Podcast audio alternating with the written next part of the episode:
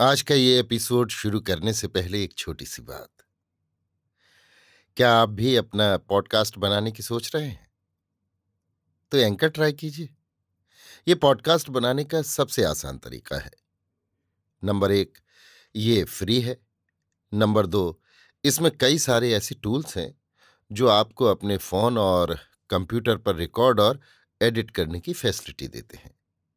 Number तीन आप अपने पॉडकास्ट को डिस्ट्रीब्यूट भी कर सकते हैं, जिससे इसे स्पॉटिफाई और दूसरे प्लेटफॉर्म पर सुना जा सके। तो डाउनलोड कीजिए फ्री एंकर ऐप या विज़िट कीजिए एंकर डॉट एफ़ पर अपना पॉडकास्ट स्टार्ट करने के लिए। ये तो थी एक छोटी सी जानकारी, और अब शुरू करते हैं एपिसोड का सिलसिला। तो आज के एपिसोड में। लीजिए सुनिए। आचार्य चतुर्सेन शास्त्री के लिखे उपन्यास, गोली के ग्यारहवें भाग, बात फैल गई को मेरी यानी समीर गोस्वामी की आवाज़ में। कुंवरी को किसी न किसी रूप में इस बात का पता चल गया। मुँह से उन्होंने मुझसे कुछ नहीं कहा, पर उनकी आँखों में एक भय और विरक्ति की रेखा मैंने देखी।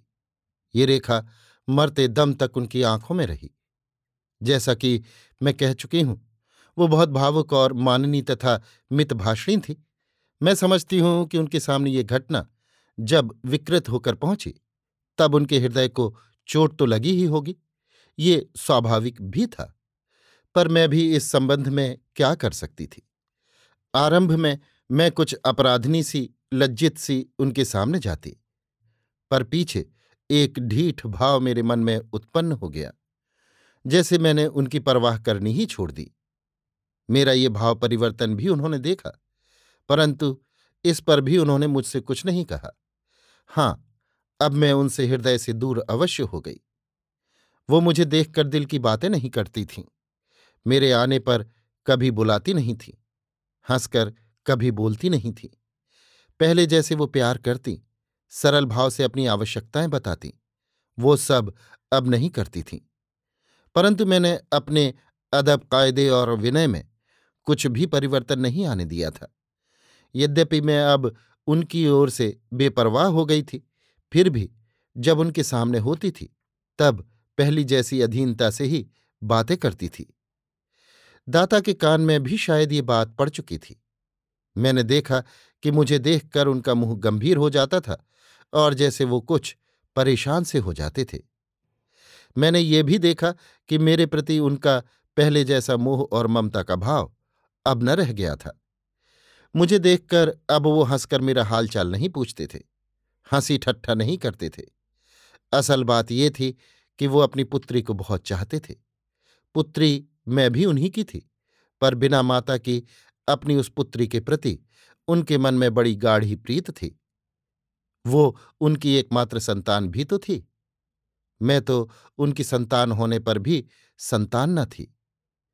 मातृहीना कुंवरानी स्वभाव से ही गंभीर मितभाषणी एकांतप्रिय और नाजुक थीं। ठाकुर साहब उनका बड़ा ख्याल रखते थे और जब उन्हें इस अकल्पित घटना का पता लगा, तब तो उनका मन मातृहीना पुत्री के लिए द्रवित हो उठा।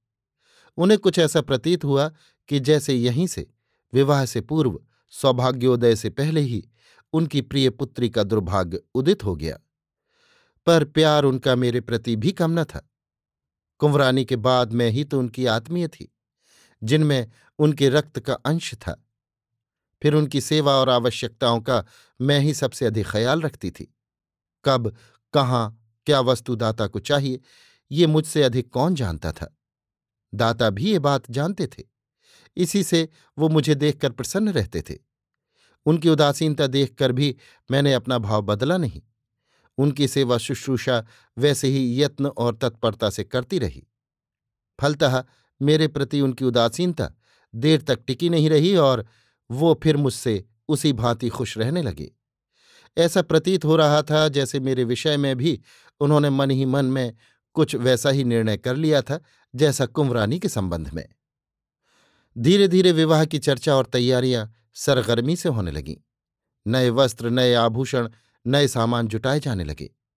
मुझसे ये छिपा न रहा कि वस्त्राभूषण आदि कुंवरानी के लिए ही नहीं, मेरे लिए भी तैयार हो रहे थे। मैं धड़कते हृदय से आने वाले दिनों की प्रतीक्षा कर रही थी। विवाह कुंवरानी का हो रहा था, पर उसकी उत्सुकता मुझे ही अधिक थी। बहुधा मैं उस रात की बातों को एक एक याद करती, हंसती, रोती और छटपटाती। अब आगे क्या होगा?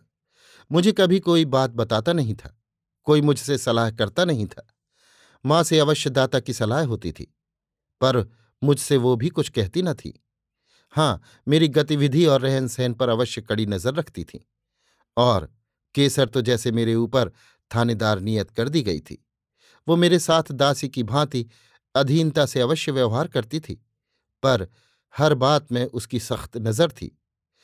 इसलिए दिल में अनेक बार मुझे उसके उलाहने और उसकी डांट डपट भी सहनी पड़ती थी। शुरू में मेरे लिए ये सब बातें असहनीय सी लगी थीं, पर अब मैं अनुशासन प्रिय हो गई थी। मैंने अपनी बहुत सी आदतें बदल डाली थी। इन्हीं पाँच छह मासों में मेरी जैसे काया पलट ही हो गई थी। एक अलहड़ बछेड़ी हवा में उड़ने वाली तितली जैसी भारी भरकम गरिमामय स्त्री बन चुकी थी मैं।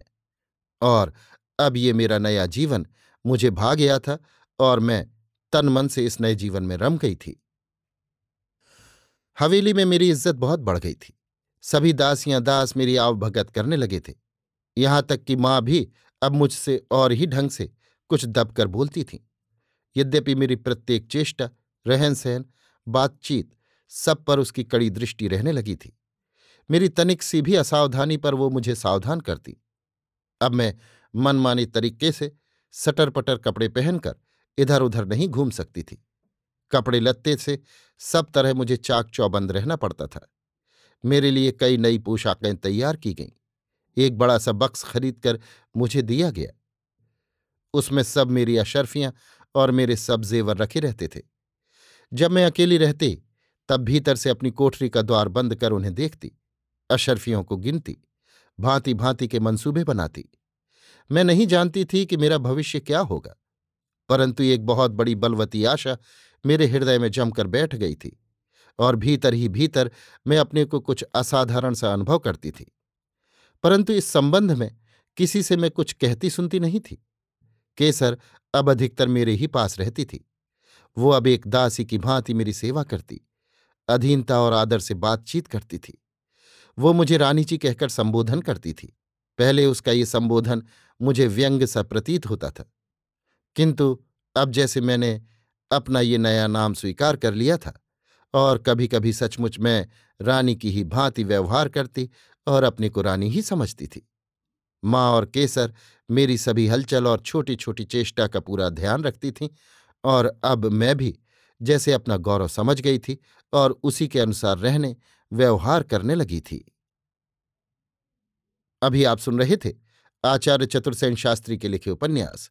गोली के ग्यारहवें भाग, बात फैल गई को, मेरी यानी समीर गोस्वामी की आवाज़ में।